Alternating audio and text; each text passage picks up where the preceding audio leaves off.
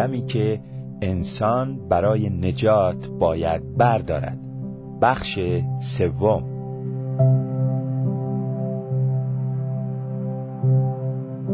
سلام عزیزان شنونده. در دروس گذشته بحث هایی داشتیم در این زمینه که نجات چیست و چه ضرورتی دارد. دیدیم که انسان به خاطر از دست دادن جایگاه اولیه و اصلی خود در حضور خدا دیگر تحت حاکمیت خدا به سر نمی‌برد بلکه در حکومت تاریکی و شیطانی زندگی می کند در اثر همین امر او از لحاظ روحانی مرده است و رابطه اش با خدا قطع شده و طبیعت روحانی او فاسد و تباه گشته است. به همین جهت او خود به تنهایی قادر به تغییر وضعیت خود و بازگشت به سوی خدا و قرار گرفتن در حاکمیت الهی نیست. لازم است که نخست خدا قدمی در جهت زنده کردن روحانی او بردارد و وسیله فراهم آورد که گناهان او آمرزیده شود. دیدیم که انسان در این وضعیت تباه خود نه قادر است تاوان و قرامت گناهان و خطایای گذشته خود را بپردازد و نه می تواند تعهد کند و به خدا اطمینان دهد که در آینده دیگر گناه نخواهد کرد. با توجه به جدی بودن مسئله گناه در نظر خدا باید با یقین کامل دانست که او بدون شک گناهکاران را مجازات خواهد فرمود. و از آنجا که هیچ بشری حتی پیامبران بزرگی همچون موسی بیگناه و معصوم نیستند. در نتیجه همه نسل بشر محکوم به مجازات ابدی می باشند مگر آنکه خدا خود دخالت کرده راه نجاتی فراهم آورد و خدا این کار را کرد. او فرزند خود عیسی مسیح را به جهان فرستاد تا همچون یک انسان زندگی کند اما هرگز گناهی مرتکب نشود. او بر صلیب جان داد تا به این وسیله قرامت و تاوان گناه تمام نسل بشر را بپردازد. اما او روز سوم پس از مرگ زنده شد و اکنون قدرت دارد که به آنانی که به او ایمان میآورند زندگی جدیدی ببخشد. به این ترتیب او نه فقط قادر است گناهان ما را به خاطر جانبازیش ببخشد بلکه می تواند طبیعت جدیدی به ما عطا کند. تا از این راه بتوانیم شخص جدیدی گردیم که مورد پسند خدا باشد. در این میان تنها کاری که انسان باید انجام دهد این است که با تمام وجود به سوی خدا بازگشت کند و راهی را که خدا برای نجات او مهیا ساخته است. بپذیرد. به عبارت دیگر شخصی که متوجه گناهان و وضع گناه آلود خود می شود باید از گناه به طور جدی دست بکشد و با ایمان قلبی به سوی خدا بازگردد. این کاری است که انسان می تواند برای کسب رستگاری انجام دهد. این پاسخی است که انسان می تواند به کار پرمهر و فداکارانه خدا بدهد. در درس گذشته همچنین دیدیم که ایمان باید فکر، احساسات و اراده انسان را در بر گیرد. حالا باید سوال کنیم که کدام بخش از وجود انسان باید نخست به خدا واگذار گردد؟ آیا اراده او احساسات او فکر او؟ اگر به یاد داشته باشید در بحث مربوط به توبه به این واقعیت مهم اشاره کردیم که نخست باید در فکر و دیدگاه و نگرش انسان تغییر و دگرگونی ایجاد شود. وقتی فکر عوض شد عمل نیز عوض می شود.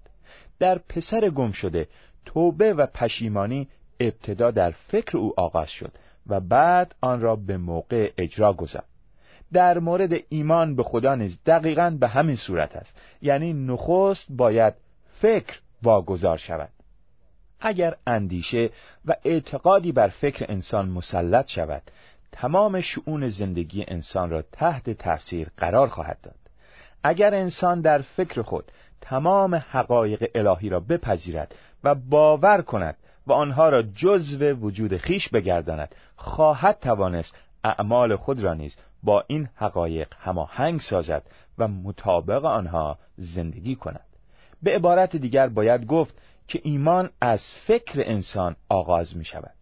وقتی شخص در فکر خود موضوعی را با قطع و یقین باور کند و به آن اعتقاد داشته باشد می تواند آن را در زندگی خود عملی سازد و زندگی خود را مطابق آن تنظیم کند.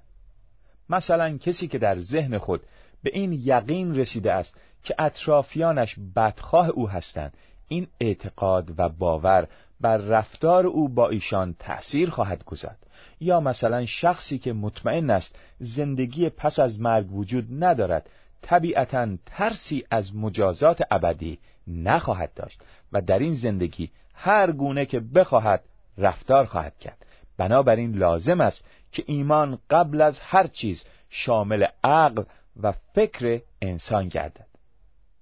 به همین جهت است که کتاب مقدس در بهترین تعریفی که از ایمان به دست می‌دهد در رساله به ابرانیان باب یازدهم آیه یک میفرماید ایمان اطمینانی است به چیزهایی که به آن امیدواریم و اعتقادی است به چیزهایی که نمی‌بینیم. پس اگر به حیات جاودانی امیدواریم و نسبت به آن اطمینان نیز داشته باشیم این ایمان است. اگر امیدواریم که خدا در مشکلات به یاری ما میشتابد و در این مورد اطمینان داریم این ایمان است. در ضمن مطابق این آیه اعتقاد به آنچه که ندیده ایم نیز ایمان است. مثلا ما به چشم خود ندیده ایم که مسیح پس از مرگ زنده شده باشد.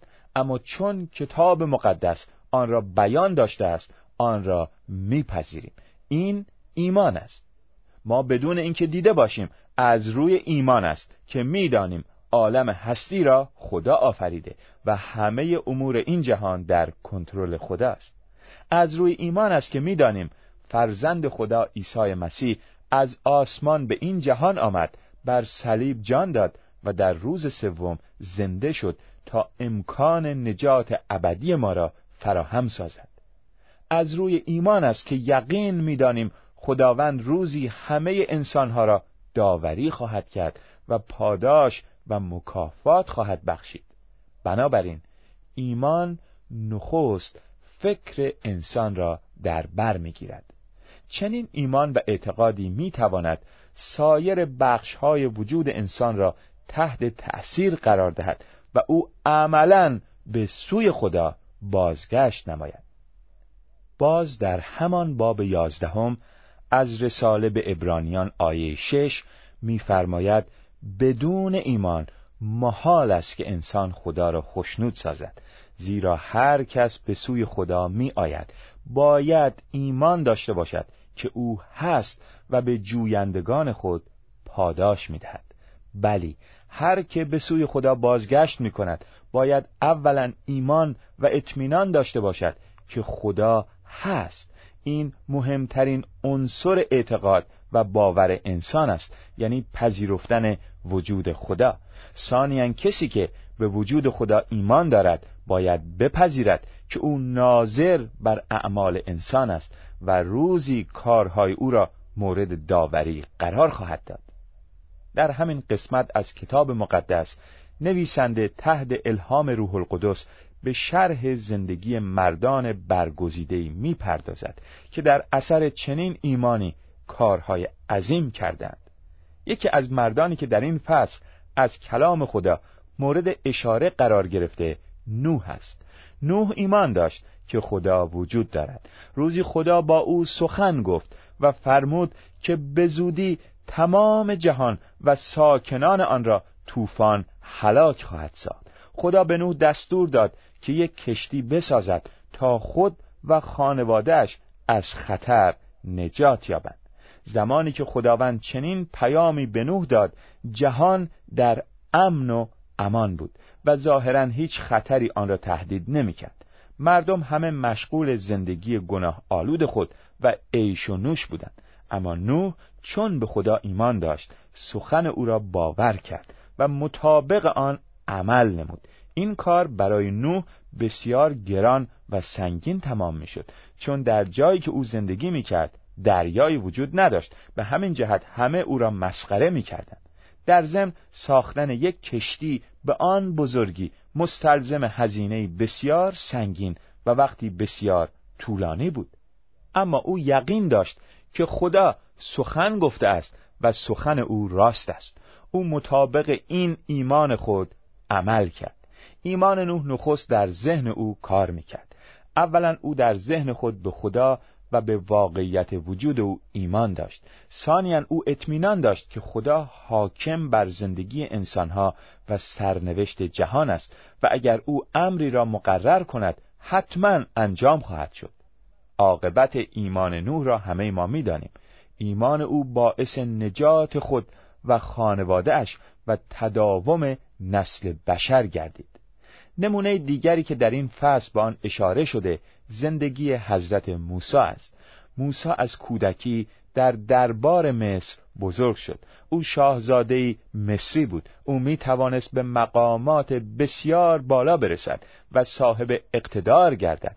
عزت و احترام انتظار او را می کشید اما زمانی که به اصل و نسب خود پی برد و دانست که امت او به چه خدایی ایمان دارند. شکوه و عظمت مصر و دربار آن را نادیده گرفت و آنجا را ترک گفت و به سوی سرنوشتی که خدا برای او در نظر گرفته بود حرکت کرد.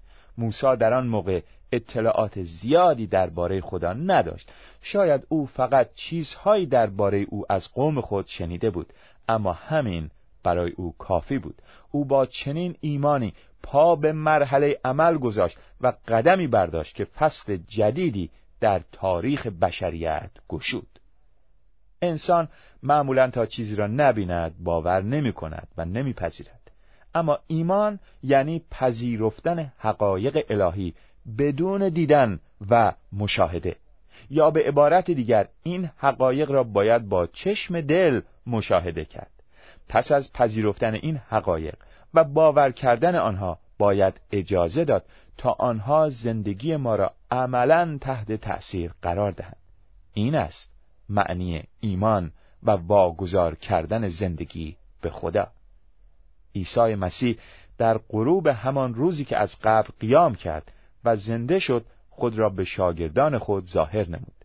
ایشان در اتاقی در بسته نشسته بودند که ناگاه عیسی را در میان خود دیدند. شاگردان از دیدن استاد بسیار شاد شدند. عیسی ایشان را تشویق کرد و برکت داد.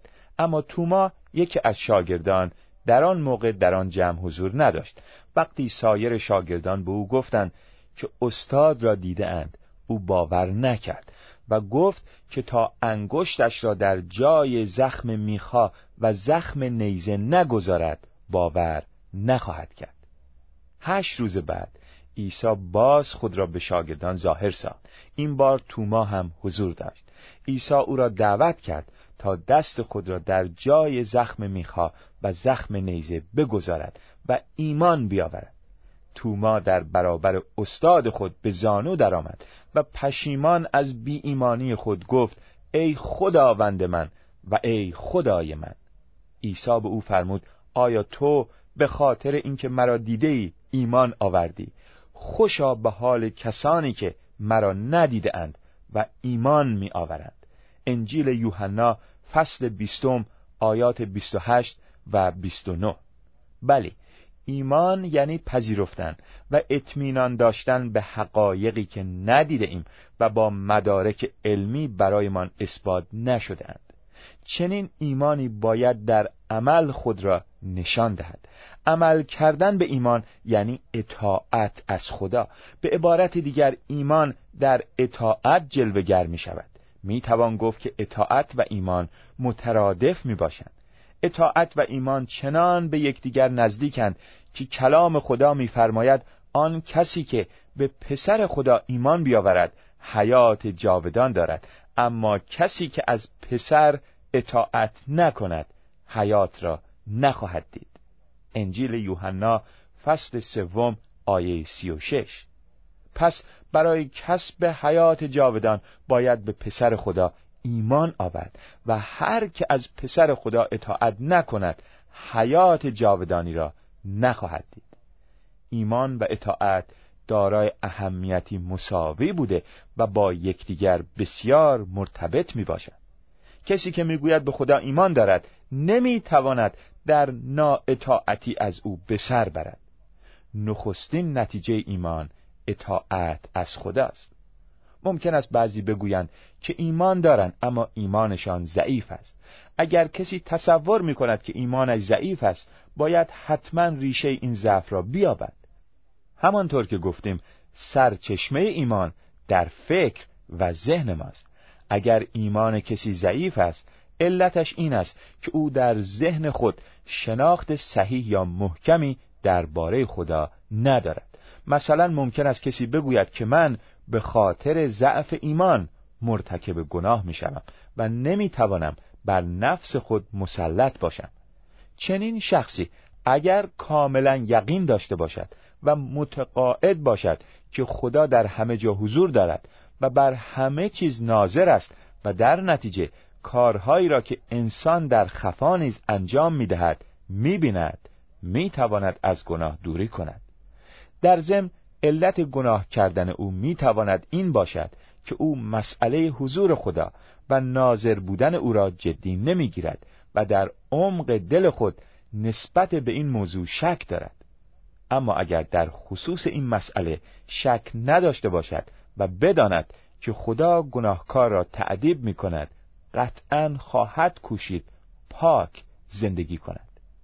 همچنین ممکن است شخصی در مشکلات زندگی نتواند به طور کامل به خدا توکل کند و به جای اعتماد به خدا و حفظ آرامش خود دچار استراب و تشویش شود و از پا درآید. اشکال چنین شخصی کجاست؟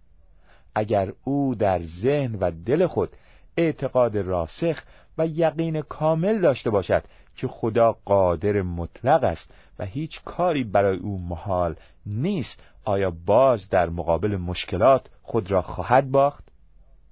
اگر ایمان او قوی باشد خواهد دانست که خداوند دوستی است که در مشکلات و سختی ها فورا به سراغ انسان می آید و هیچگاه او را تنها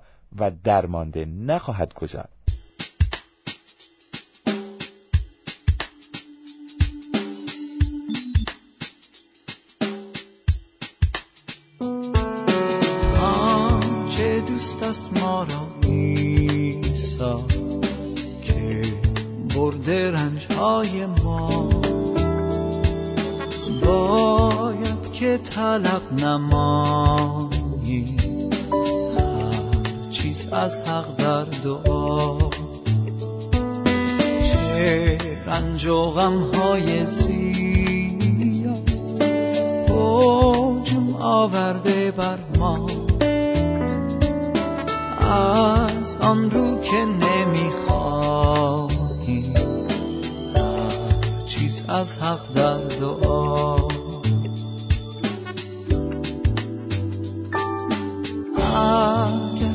رو بیاد داری. اگر زحمت در هر جا. ما را چه دلتنگی بری؟ جمله نزدش در دعا. آیا کسی باشد چون تا بردارد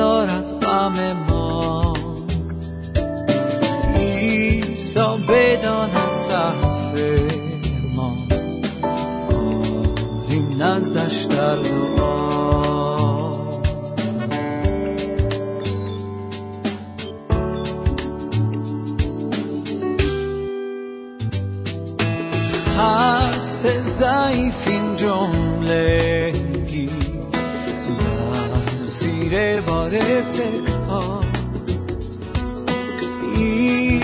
پناه ما بود آریم نزدش در دعا. جواب چه تخیل شفم اصرار میکن در دعا. در رغبت ما همی آرام را. جواب چه تخیل شود؟ اصرار می کن در دعا. در زل رغبت ما یابیم همی آرام.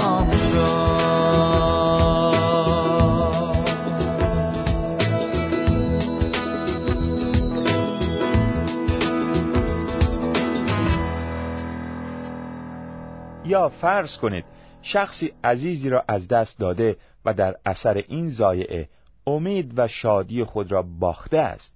اگر او ایمان قوی و کامل به خدا داشته باشد خواهد دانست که در زندگی انسان هیچ اتفاقی بدون اجازه و مسلحت الهی روی نمی دهد و اگر چنین اتفاق اسف انگیزی برای او رخ داده قطعا مسلحت غیر قابل درک الهی بر این قرار گرفته بوده است. در زمینه ایمان و توکل به خدا عیسی به پیروان خود فرمود آیا دو گنجش به یک ریال فروخته نمی شود؟ با وجود این بدون اجازه پدر آسمانی شما حتی یکی از آنها به زمین نخواهد افتاد. و اما در مورد شما حتی موهای سر شما شمرده شده است. پس نترسید. شما از گنجشک های بیشمار بیشتر ارزش دارید. انجیل متا فصل دهم آیات 29 تا 31 اما این را باید دانست که ایمان همچون دانه گیاه است که پس از کاشته شدن باید رشد کند. اگر به خداوند ایمان دارید یعنی در دل و فکر خود نسبت به او اعتماد و توکل و سرسپردگی دارید این ایمان و توکلتان در اثر تغذیه رشد خواهد کرد قوی خواهد شد و به کمال خواهد رسید. این رشد و پیشرفت مستلزم وقت است و پشتکار و تغذیه روحانی. اگر مانند یک شاگرد واقعی به طور مرتب پیش پای استاد بنشینید و سخنان او را بشنوید و با او مشارکت داشته باشید و بکوشید که در راه های او سلوک نمایید. آنگاه خواهید دید که به مرور زمان ایمان و توکلتان به او روز به روز عمیقتر و قویتر می شود پس اگر از گناه توبه کرده و به عیسی مسیح خداوند ایمان آورده اید لازم است تمام وجود خود را به او تسلیم کنید و در هر زمینه از او اطاعت نمایید. این است بازگشت به سوی خدا یعنی توبه و ایمان و تسلیم. در خاتمه بی مناسبت نیست آن دعایه زیبا را در مورد ایمان تکرار کنیم که می‌فرماید ایمان اطمینانی است به چیزهایی که به آن امیدواریم و اعتقادی است به چیزهایی که نمی‌بینیم و بدون ایمان محال است که انسان خدا را خشنود سازد زیرا هر کس به سوی خدا می آید باید ایمان داشته باشد که او هست و به جویندگان خود پاداش می دهد. رساله به ابرانیان فصل یازدهم آیات یک و شش.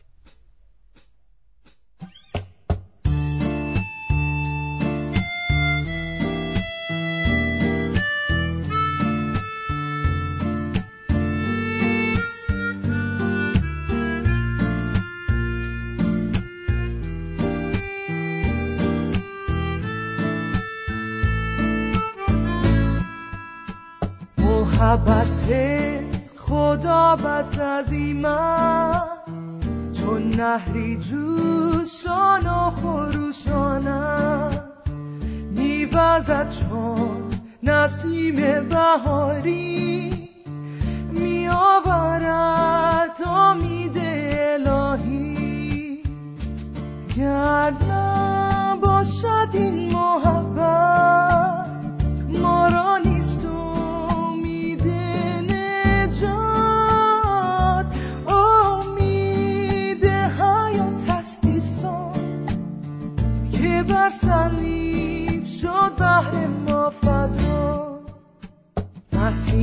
خود ما را محبت کرد. خود را فدای گناهکاران کرد. فریاد می‌زدن او را مسلوب کن. ای گناهکار قلبت را سخت مکن. گر نباشد این محبت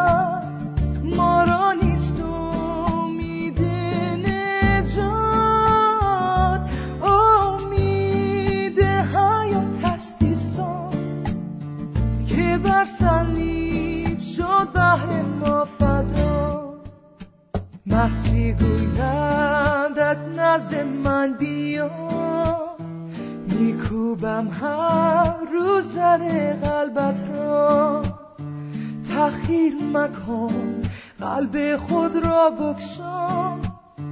تا یابی نجات رایگان